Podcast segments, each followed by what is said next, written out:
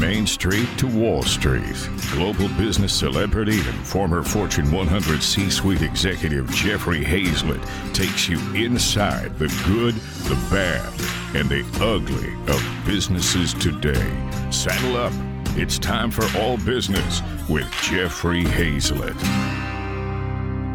My guest today is a technologist and inventor. He is a patent inventor, in fact, of the underlying technology for enhanced television used on TV shows like who Wants to Be a Millionaire? And Monday Night Football. He runs a consulting group helping Fortune 500 companies with technology, media, and marketing. And he is just a great friend and one of the smartest people I know when it comes to marketing and technology and data. And you're going to hear some very special things in the show around platform. You don't want to miss this show about how you need to build your own platform, be your own marketplace, be your own media company. And if you're in the New York area, you might have seen him on Good Day New York. He's a frequent commentator on CNN and CNBC. Shelly Palmer, CEO of the Palmer Group. Welcome to All Business with Jeffrey Hayzlett. It's so good to be here, Jeff. How are you? I am doing great. You know, one of the things that sticks out, and we we were going, we tried to do this show once before, but we had some technical difficulties. But we're back, and we we've got everything fixed out, fixed, and everything working right. That just happens in live and live broadcast, as you know. Um, we were talking about one of the things that sticks out was one time about 10, 15, 10, 11, maybe 12 years ago, your granddaughter was sick. Yeah. And you were telling me about how sick she was, and we both know what that means when our grandkids get sick. It's unbelievable, just devastating. But you, like, it was the middle of the night. Everybody was worried. You guys had just got done crying, and you said, We're going to fix this. You said something along the fact that, Hey, we're Jews. We know doctors. We know attorneys. We know people. And I just always stuck with me. Is, is that the right phraseology you use? It's, you know, it was close enough, Jeff. The thing yeah. is, in New York, if you're a professional, and especially uh, in our community, you tend to know every doctor, lawyer, and hedge fund manager. So, and and we do, and so, it, uh, but it was such a traumatic time. You know, we're making yeah. light of it now, and we can, and we can make light of it now because my granddaughter yeah. is healthy and vibrant, and she's um, uh, 12 years old now. So you got your timing right. Yeah. And we didn't think she was going to make it past two and a half. Like she yeah. was, she was diagnosed as a two and a half year old with pancreatoblastoma, which is um, oh. pediatric pancreatic cancer. And we were able, we were lucky enough to be able to use our network to find exactly the right doctor. There are only five cases a year of this in the United States. And sadly, it's a soft tissue cancer, and most children don't survive it. And we were mm. very, very lucky. And you know what's what's I think appropriate for this conversation? You are one of the most profound and consummate networkers I know. Oh, and we you. always think about the power of our networks being for business and to move our businesses forward. But it's more than that because networks are oh, yeah. people right? Yeah. And so the power of the network is what my network, my daughter's network, my wife's network, my son in law's network, the power of our networks are what literally saved my granddaughter's life because we were able to mobilize very quickly. And rather than try and create shareholder value, we needed to save a life. And I've, mm. to me, the profound reality of that was not lost on me. Uh, I've always admired your ability to network and I've always tried to be a good networker. And, you know, we have our own, the Shelly Palmer community is pretty large. We have oh, yeah. PGX, Big. which is our own social network. And we've got, I don't know, 650,000 some odd people on our daily email list. And you wouldn't think about that in the context of, of anything but business generally. But since Emma got sick 12 years ago, I'm telling you, that to me is my greatest asset my ability to reach out and ask people when i'm most vulnerable hey i, I need some help. And you know what? We're all in that sh- case right now like everybody's you, but, there now. Oh without question. But Shelly, you you you're hitting on a point. You, you use those networks when you need them but you also put into the bank as well. Oh, I mean, that's the important thing that you have done many times over. Like when I, when I had my first book out, you said, "Come on my show." You helped me then I help you back. We all help each other. That's what it's about. And then then you can go and take out a you know you put in as a deposit. You get to make a withdrawal every once in a while. And that's what networks are about. And, and i like to do networks where you can do them for your personal side as well. And i know we're way off the technology side but i think this is an important point. But you, you know, know i can't tell you it, it, the number of times that people have come to me and said hey can you help out my daughter my son? Can you make an introduction? And i say absolutely. And they said jeff but you did that willingly. Of course i did.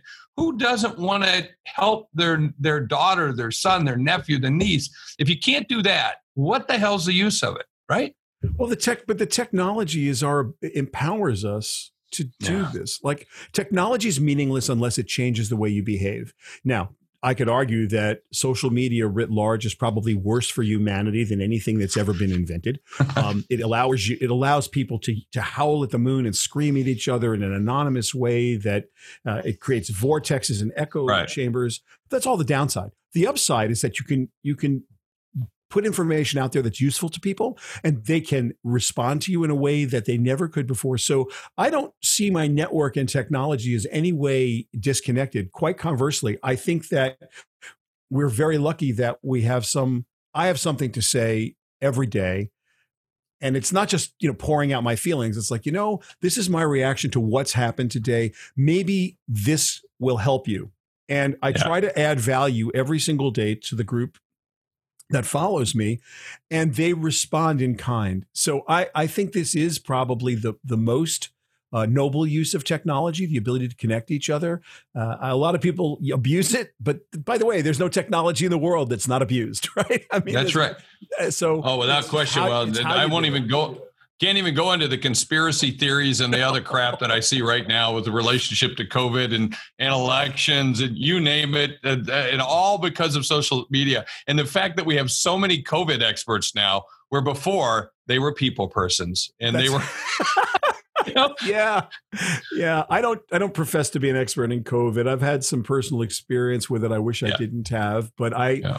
I think what's important right now is that this is no longer a technology issue, and it's probably not a medical issue in the way that any uh, one who's not an epidemiologist or a scientist can deal with.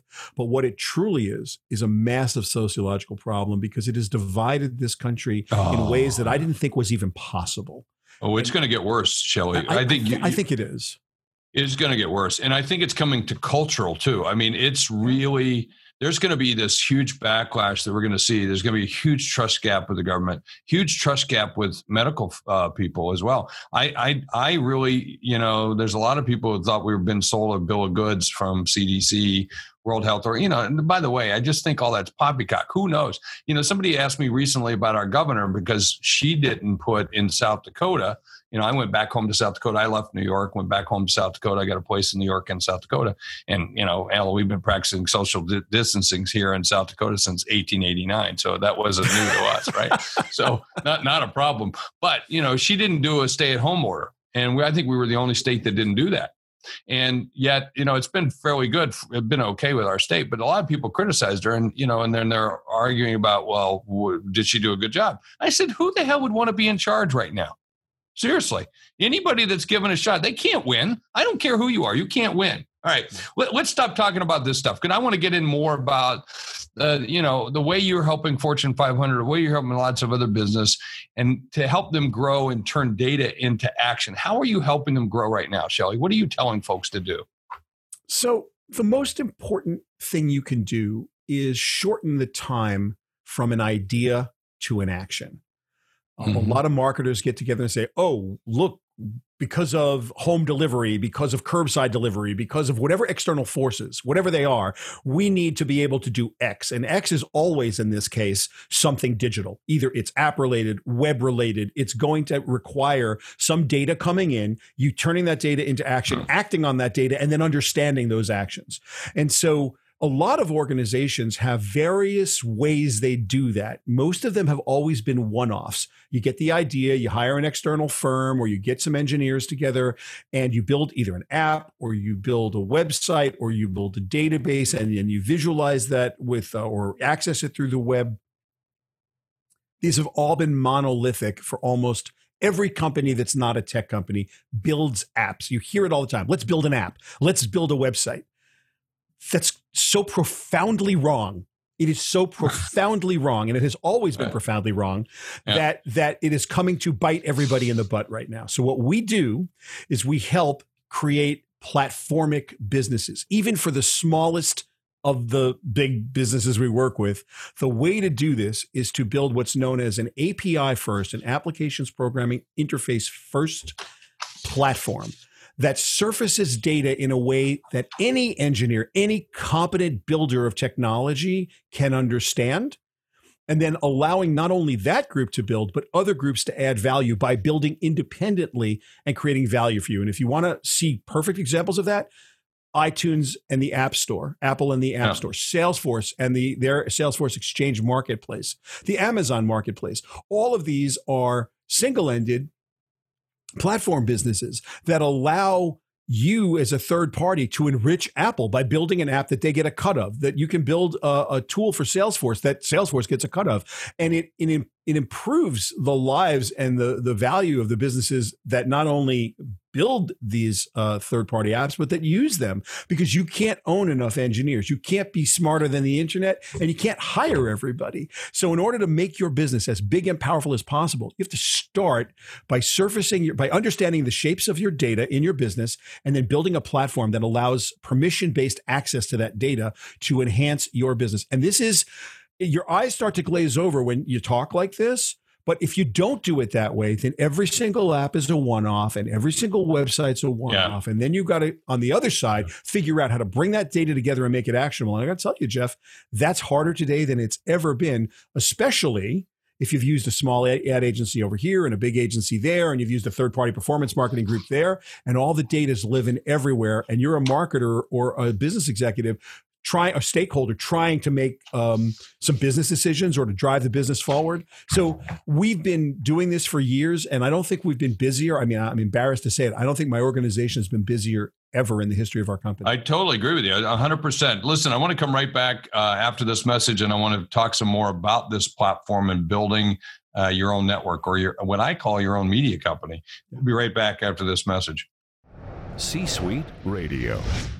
Hey, we're back. We're live on uh, live casting right here on Facebook and LinkedIn as we bring you all business with Jeffrey Hayzlett on C Suite Radio, the world's largest business podcast network. And we're so glad to be a headliner on that network. And of course, hey, I own it. So what the hell? It's awesome. You know, I like to say that. And I'm talking with Shelly Palmer, the CEO of the Palmer Group. He is the man when it comes to technology. He's the man. And we're talking about how to build a platform. You know, you've got to be a platform. And we all know in marketing, you want to capture customer behavior and that's what really what you're saying there is no, don't go build a website, don't go build an app, go figure out what your customers want and then build that so that they'll be there and you can serve them in the way they want to be served, which is important. And you know, Shelly, I keep telling everybody right now, they have to become their own media company. You know, and I like you can tell that you could say the platform is the same way, but I, I think you've got to build that base because, you know, it used to be that we could go on TV and we'd be famous you can't just do that anymore because nobody's watching there, right? Yeah. Or you could just build a podcast or you can build this. You got to do all these things all at the same time now.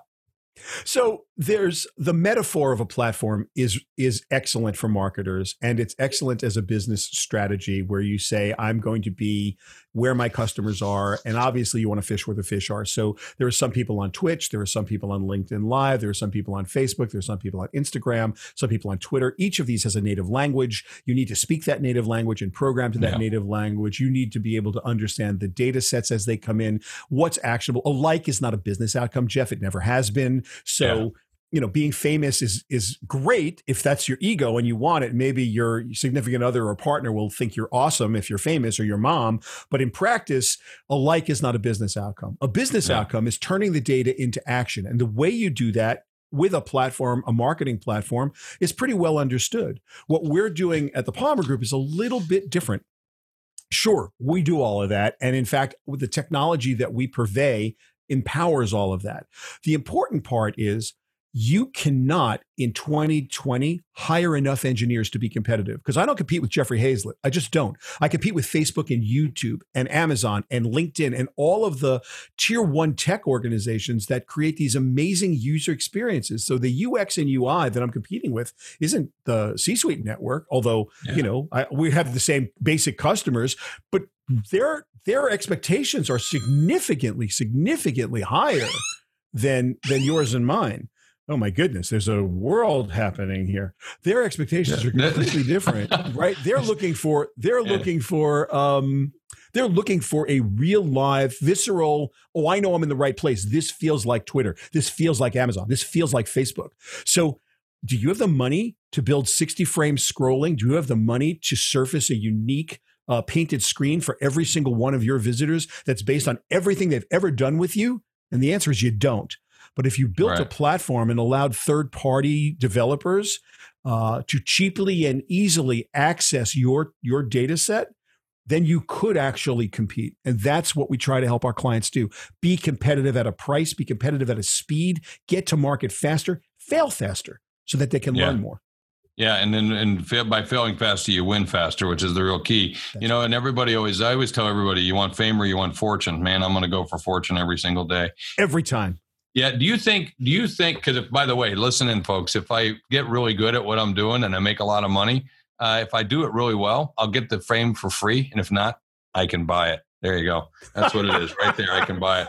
You know, hey, do you think everybody's ready for this new world order? Do you think they're ready from to get, you know, because I'm saying right now, days are weeks, weeks are months, months are now years, years are now decades. And if that that's the way we've now squeezed time into it. And what you need, what I was going to do in two years, I have to do in two months now. I have to get it done. So are we ready for that? Is everybody so, else ready? So we have experienced in the last 60 days something like eight to 10 years of innovation. And yeah. you know, you know, doctors will now allow you to do telemedicine and the insurance companies will now give them a copay. Movies are coming out direct to consumer on digital as opposed to having to go to a theater, like things that were sacred cows. Like even April 15th has been moved to July 15th. Like things, things that moved. Were, yeah, I mean, things that are sacred are just completely disintegrated. So, yeah. I, I am always optimistic about people in innovation, and necessity has always been the mother of invention. So, are people ready for it? No, but hmm. you're not really no. ready for any day. All you got to do is face it and say, you know what, this is where we are. Innovate, yeah. adapt, or die. You know, people always mistake Jeff. People always mistake Darwin. Uh, they always say uh, Darwin's on Origin of Species was survival of the fittest. You always hear that, right? Oh, Darwinism. Mm-hmm. That's completely not what the book says. Book doesn't say that at all. If right. you read Darwin's book, it is about survival of the most adaptable. Species that adapt and survive long enough to procreate pass on their genes. And species that don't adapt perish and go extinct. So that is really Darwin's theory of evolution. And if you're going to do business style Darwinism, you will be you will survive and prosper if you can adapt best. And what we teach in our consulting practice and what we try to do, what we try to practice is adaptability. And so I believe people with an open mind will not face the potato famine in Ireland, right? Where they're an island yeah. and fish are everywhere, but they were used to eating potatoes and that's what they did. And when there were no potatoes, mm-hmm. they died. But they didn't need to. They could have become fishermen. They didn't. And you just need to understand that like the world has changed. I don't know how much it's changed or how much it will continue to change. But now the pace of change is is so exponentially fast that there is no way we do this. There's the way you're doing it today. And you have to position yourself as best you can, not for future proofing, because that's silly. That's a fool's errand. You have to position yourself to be able to adapt on a regular basis. So, how flexible can we be moving forward? How how thin and how how light can we make every client? How small can we make every piece of infrastructure so that it is disposable and adaptable and i can build on it or i can throw it away? Because if you start to say well i understand the future and you just put a flag and go this is the new future wow are you going to be in for a wicked surprise? It is no longer the world we lived in and it really never was but you weren't being forced to adapt. You could just coast there's no coasting now. There's no coasting, and so that's a true. You know, my my very first book, and it's been my theme in every book that I've got, and everything I talk about: adapt, change, or die. And I don't want to die uh, in any way, shape, or form, and I don't want this show to die. So I'm going to take a quick break and come right back. C Suite Radio. Hey, we are back and we're live on LinkedIn and Facebook as we bring you all business with Jeffrey Hayzlett right here on C Suite Radio. Thanks so much for joining us. We have about three minutes left, Shelly, and I'm talking to Shelly Palmer, the CEO of the Palmer Group. We got a question from the audience that's come in. Rick Bathello, thank you. It's a good doctor there. He's asking this question How can we create new leadership and followership development models to educate people more effectively? That's a good question. In addressing our complex mega problems. Well, that's cool. And how can we accelerate the effective implementation of innovations? That's kind of cool. I, I, think you're the whole thing you talk about APIs. I never really thought of it like that. It, you know, sometimes we want to build a moat around what we build. And you're saying, no, no, no, no, no, no, no, build it, build it up, build this platform, and then give everybody freaking access to it to, to build off of it. That's that's like that. So, uh, you know, I say it's like a giant sequoia tree, right? Yeah. And you're building this huge ecosystem and inviting everything under the canopy. So, as long as you've got good permissions based uh, tools, and as long yeah. as you have great developer relations, and documentation is key, this is where everybody fails. You actually write the documentation first, Jeff. You decide what it is you're trying to do and what you're making available. For example, let's say I was building a scheduling app for doctors. I'm just making this up as I go, like ZocDoc, right? And a lot of doctors have WordPress because it's a really popular way to make a website, right? Because it's cheap and it's free. Right.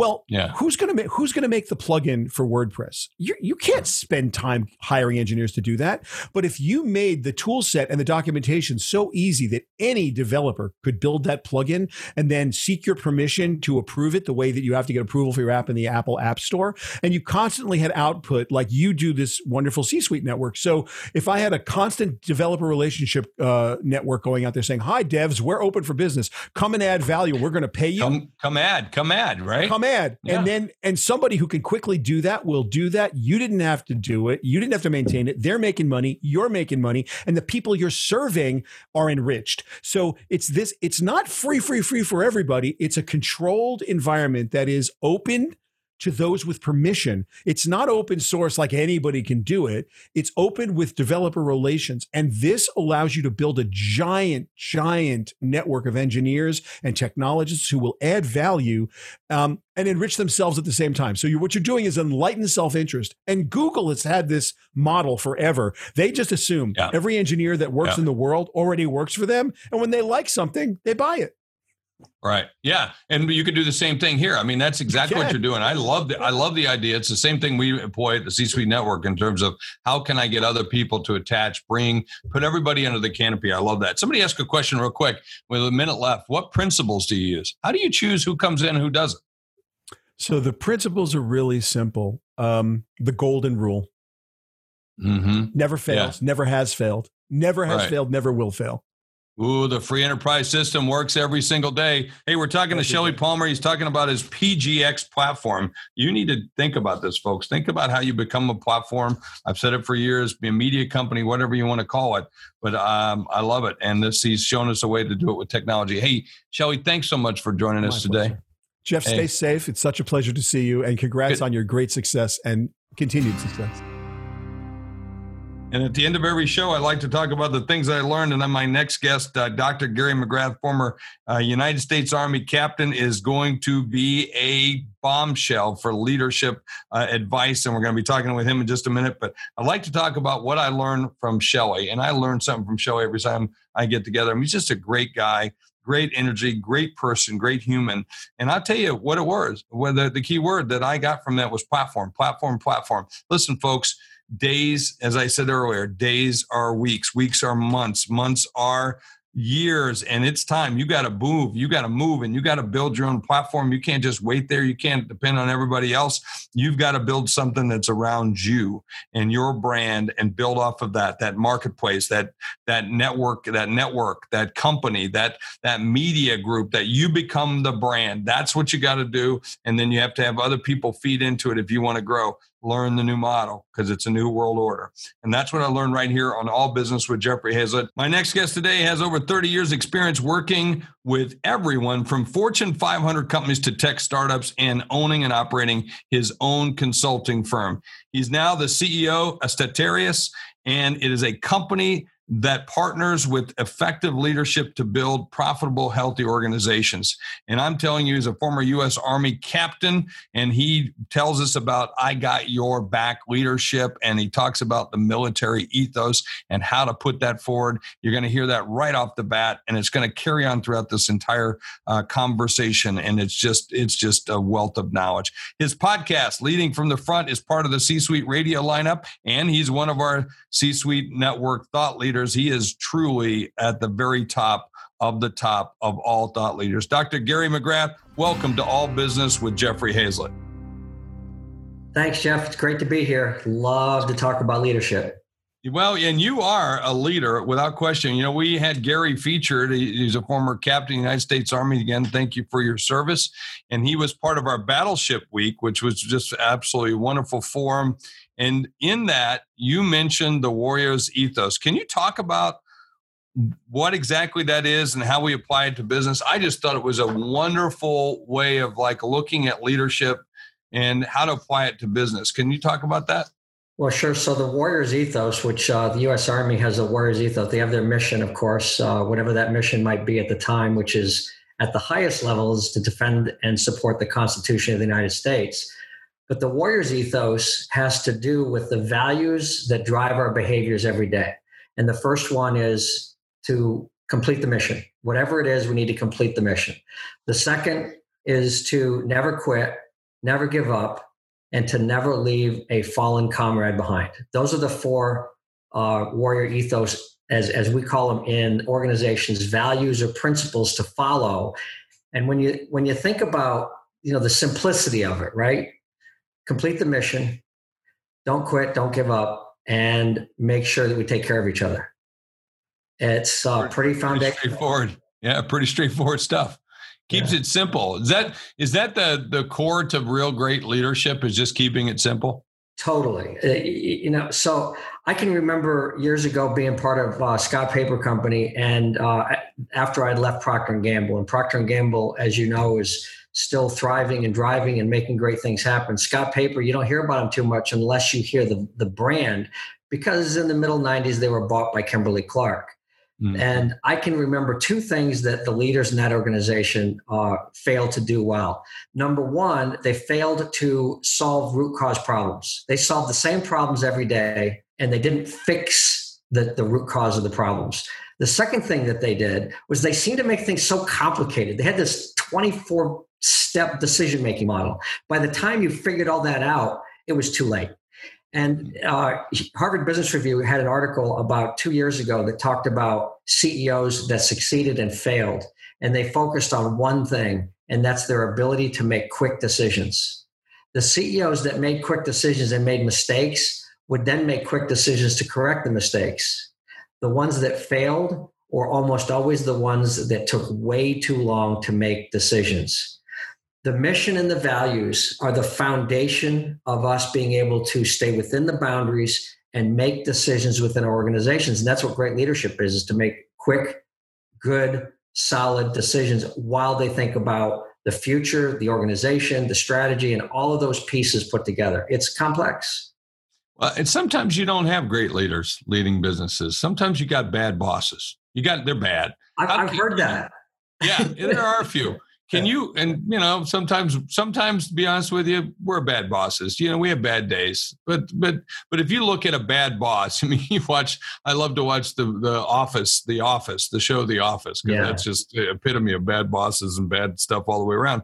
Can can let's talk about that. Can you really make a bad boss into a good boss or a good leader? Well, you know, first of all, I want our listeners to think for a second. And I always ask the question, you ever had a bad boss? And you universally get the answer yeah yeah yeah, yeah. yeah. a few yeah. entrepreneurs that say no I, I haven't had a bad boss because i've been in charge my whole life and uh, i'm the one i'm the bad boss the bad at least they'll admit it right so here's the thing is i don't think like i believe that everybody comes to work trying to do the best they possibly can that day I agree. Okay? If we can agree on that, then yeah, why nobody nobody wakes up every morning and says, "I can't wait to be stupid." I, I don't think that. Yeah, I, I can't wait to screw up, and I, I, can't wait to abuse people. But yet, bad bosses abuse people um, uh, without conscious effort. I mean, it literally without being conscious of what they're doing. And it's not because they want to be bad bosses, it's because bad bosses are bad bosses because they don't know how to be good bosses. Very few leaders, especially in the middle market and the smaller companies, have ever been trained in leadership. And I'll tell you what, I don't know if you've ever heard me talk about this uh, analogy, but Jeff, um, you know, if you've ever had appendicitis or anybody out there ever had appendicitis, I always ask people, well, so what do you, what do you do? And they say, well, I go see a doctor and I get it removed. I said, that's great. So you know what to do, have it removed. Well, why don't you just hand the scalp? Why don't you just take it out yourself? Yeah. that's that's crazy, right? All right, so hand the scalpel to your spouse. Have your spouse take it out. And they go, "What are you crazy?" Well, no. I mean, why not? You know what to do, so just remove the appendix. Why wouldn't you do that? And they say, "Well, I don't know how to do that. Neither does my my spouse." Well, we are handing the scalpel of professionalism to a newly promoted manager or vice president without ever training them in how to perform surgery. And as I always ask people, if you have a bad surgery, who dies? Is it the doctor? No, it's the patient. It's, right. it's, the same thing happens to the employees. It's the employees that take the brunt of the uh, incompetence, and they're incompetent not because they want to be. It's they're incompetent because they've never been trained. They've never been taught how to handle that scalpel of responsibility of leadership. Yeah, name of the game right there. That be able to train, train, and train. I think is uh, one of the other things I've heard you say. Well, actually, I would say develop, develop, and develop because ah. training by itself yeah. is not effective. And we don't train leaders, we develop leaders. But yes, I, training is absolutely part of what we do. But when you combine it with teamwork, coaching, mentoring, assessments, and uh, application within the culture of the organization, then you have something. And that's what we do. We really contextualize the training that we do, the development that we do, the coaching that we do of leaders, so that within their organization, they're able to extend and develop an intentional culture that works for them instead of allowing culture to just happen by osmosis. That never works. Well, speaking of develop, I need to develop a message. So hang on just a second. I'll be right back. C Suite Radio. Hey, we are live on LinkedIn and Facebook as we're talking to Dr. Gary McGrath. Now, he's a leadership expert and coach, and he can help you. He's helping me, and I've learned from him every single time I talk to him. He's part of our C Suite network and our Thought Council, our elite group of leaders that serve uh, so many trusted executives around the world, not just in the United States, but around the world. And we're talking about leadership. If Gary, if you had to invest in one thing, just one thing to improve our leadership skills, what should it be and why?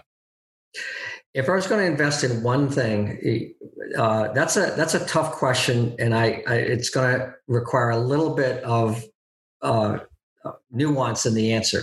But if it was one thing, I would say invest in a coach. Mm, yeah, a coach can help you make better decisions. A coach with some experience and background that might cross the line a little bit with a little bit of consulting and advice. Somebody with some uh, some uh, experience in doing what you've done in the past can and be sometimes very, some therapy, some therapy, a little, bit, of therapy. little bit of therapy. You know, because who, who gets in our, our way, Jeff? Oh, it's us. It's always us, and yeah. it's usually inside of my head or our head. Yeah. Yeah. So the first thing I'd say is coach. The second thing I would say, and anybody can do this, go take an emotional intelligence test. For 15 bucks, you can buy Emotional Intelligence 2.0. Go online, take the test, and find out where you are. And I know a lot of people say, well, I don't want to do that because they don't want to know. Okay. But there is a direct connection between emotional intelligence and leadership effectiveness. Emotional intelligence and cognitive judgment are the only two scientifically measurable uh, characteristics of leadership effectiveness. Everything else is anecdotal. Everything else is just a possibility or your style or whatever. But I can measure these two and I can help people improve them so that they can be more effective. But foundationally, the one thing that people could do right now, and it wouldn't take any anything but going to my website and downloading my personal mission statement builder. In the seven steps of intentional leadership, in my second book, I, I write on the seven steps of intentional leadership. Step one is purpose. Component one of purpose is a personal written mission statement. How do you hold yourself accountable every single day to show up as the best possible self? How do you show up as a father, as a husband, as a leader, as a corporate uh, executive or a manager or supervisor, as a person? How do you show mm. up? People get knocked around, they get pushed around by life. And we need an anchor of authenticity remind us of who we want to be and show up every time that we interact with another human being or think about things and make decisions. The only way to do that is to have a written mission statement that we can check against. So on those days that really suck, that are really bad, where everything goes wrong, when you can look in the mirror and say, I showed up in consistent with my mission statement, that's a great day. It has nothing to do with the outcomes, nothing to do with the goals and the accomplishments. It has to do with how you treated people, how you showed up in all those roles, and that you can feel proud that this was a great day, even though I almost failed at everything. you uh, you talk about compassionate accountability. Is that also related to that point? Absolutely. I I've found that most people in leadership think they have to do one of two things. They either have to show their gentle human side and be compassionate and thoughtful, or they have to hold somebody accountable, be be tough. And in fact, as parents, we have a, a parallel phrase for it. It's called tough love. Mm. Do we stop loving our children when we're tough with them? No, we don't. In fact, we want to be compassionate to our children, to first of all empathize, you understand the way they feel, and turn empathy into compassion. Compassion is the act, empathy is the understanding of emotion. So that you understand the situation the person's in, so that you can make the best possible decision. The hard part for leaders is balancing compassion, accountability in each situation in the appropriate amount. And, and skills and experience is the only way to be able to really develop that. And by having a coach, you can talk about those situations and say, you know, I don't think I handled this very well. What are some other options? What are some ways to balance compassion, accountability? Because we often think of the, the drill sergeant that hard hitting, make it happen, you know, get the results, or the nice guy the one that you know kind of wants to get along with everybody wants to be the friend. Research has shown that either one or the other is about 14 to 17% effective as a leader. If you combine the two you increase your effectiveness by six or seven fold to 75% I can tell you my dad. I was just thinking when you mentioned the drill sergeant, that was my dad. He was a sergeant, really was a sergeant, and that's the way he operated. It was very much his way or the highway. Hey, speaking of the highway, I want to take a moment uh, to talk about the Cash Highway, and I want to get uh, get over and talk with one of my uh, sponsors. We'll be right back. C Suite Radio.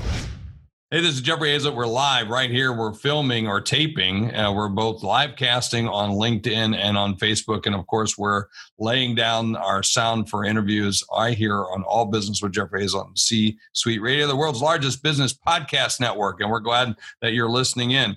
Hey, you also talk about um, I got your back leadership. You know, I've got your back, which really it does sound like a real meet, uh, you know, military kind of activity. But how how can you have this kind of teamwork? How can I have your back when I'm remote right now? How are teams able to do that, Gary? Well, it, yeah, being remote is is really a challenge because I was just reading an article today about how loneliness is really creeping into more and more of our days because we're less and less connected, and that lack of connection is um, is is really detrimental to not just our ability to be able to get things done, but also our emotional state. That's why uh, I'm I'm actually working on a video right now that talks about we need a little more compassion right now, not not less. Right. The accountability needs to be there, and and that's really the essence of IGYB. And you know, you've heard this story. My brother sends me a text when I ask him to do something, and it's IGYB. I've got your back. And uh, you know, just a side note is my my four brothers, myself, my my son, and my father have 108 years of military service. So we come from military background, but the compassion in my family was my mother. My mother's 91, and the balance with them was there. My dad was a naval officer, and he was tough, just like your dad. Uh, but you know, he still gave hugs once in a while, and he still mm-hmm. played with us once in a while. And I remember those moments but when I think of the softness, the gentleness, the compassion when you're small and growing up, my mom was always there. So they had that traditional kind of line between the father and the son, or the father and the mother. on their roles and what they did, and it worked because I, I I feel the love that my parents had for me, which which was unique. I mean, it's it's uh, not everybody gets that feeling, and uh, that was my mom. She's the one that taught us the compassion. So we had. Somebody wrote in. Mike Assam uh, writes in this question. What was the core for P&G? You know, they were founded back in 18, 1837. What was the core for P&G being successful? So they were absolutely uh, focused on quality products, quality consumer products, and they wanted to be number one and number two in the market. If you look at their business model, they would have two brands. The brand managers would sit side by side in Cincinnati, and they would fight over the marketing in Cincinnati of trying to be number one or number two. So they would buy two different brands of toothpaste, two different brands of uh, tissue paper, two different brands of cleaning materials. If you look under your sink, you'll still see like 75% of the stuff you have under your sink is P&G because they don't live on the P&G name. They live on the brand of the individual product. So I can remember being a paper machine manager, and they basically said, This is talk about a great company to work for. They said, Here's the deal. This is the quality of the paper that needs to come out of the end. We don't care how you get there. We don't care how you cut costs, how you improve the efficiencies, how you maintain the product quality. But if the product quality comes out according to these specifications, you can do anything you want. For a young engineer, that gave so much power that says these are the boundaries and this is how to go about it. And I, and I want to, we talked about this earlier about mission and values, you know, with the Warriors ethos and the boundaries around that. And I just want to quickly share a, a metaphor for that. If you're on a 40 foot uh, or a 40 story building and it's 50 feet by 50 feet across and there's 50 mile an hour winds and there's no wall up there, how free are you going to be to run around on top of that building? Yeah, most people lay down and you know start praying, right? But if I put a wall up all the way around the outside, a 10 foot metal or steel wall, and I say, okay, now go ahead and move around. People will stand up and move around. And what, what the message is is this whatever we're doing as leaders, creating boundaries for people to work within creates freedom for them to work within those boundaries and express themselves and, and spread their wings. Without those boundaries, though, people are afraid and they often go into business for themselves. So the idea here is mission, values, clarify, clarifying expectations, goals, all those things need to be in place to be effective as a leader. And great words to live. Great words to live with. Great words, and I thank you very much, Gary. I'm going to wrap it up today, and uh, I want to make sure you everybody knows he's got two books out: Mastering Sales Leadership, Learning to Herd Cats. Love that book. Love it. A CEO's Journey: The Seven Steps of Intentional Leadership. Dr. Gary McGrath make sure you check him out and uh, come and see him again. And and don't forget his podcast. He's got a podcast right here on C Suite Radio. Want to make sure that you listen to that. Leading from the front. I've been on that podcast. He's got a great lineup of uh, guests on that show. And so make sure you check him out. Dr. Gary McGrath, thanks for being right here with us on All Business with Jeffrey Hayzlett. Thanks, Jeff. Hey, Jeff. IGYB the end of every show, of course, I like to talk about what I learned and what I learned today compassion. Compassion. You know, it's a little, it's really tough right now for a lot of people. A lot of people that are out there in, in business and what they're doing, it's lonely. Yeah, Gary talked about that, that it's really lonely. It's lonely at the top without question, but it's lonely for people. So, you know, right now, you know what I'd say? Cut everybody a break. That's what I learned every once in a while, cut a break, be more compassionate, be a, a, more compassionate leader. Don't just be a hard ass. And um, remember that everybody's you know in this together. So that's what I learned. It was a good reminder for me today, uh, and that's that's how we got everybody else's back, and I got your back. And thanks for having my back by listening right here to All Business with Jeffrey Hayzlett on C Suite Radio. You're listening to All Business with Jeffrey Hayzlett, brought to you by C Suite Radio, a podcast network featuring today's top business experts and is part of the C Suite Network, the world's most trusted network of C Suite executives. Find this and other business podcasts on c-suiteradio.com.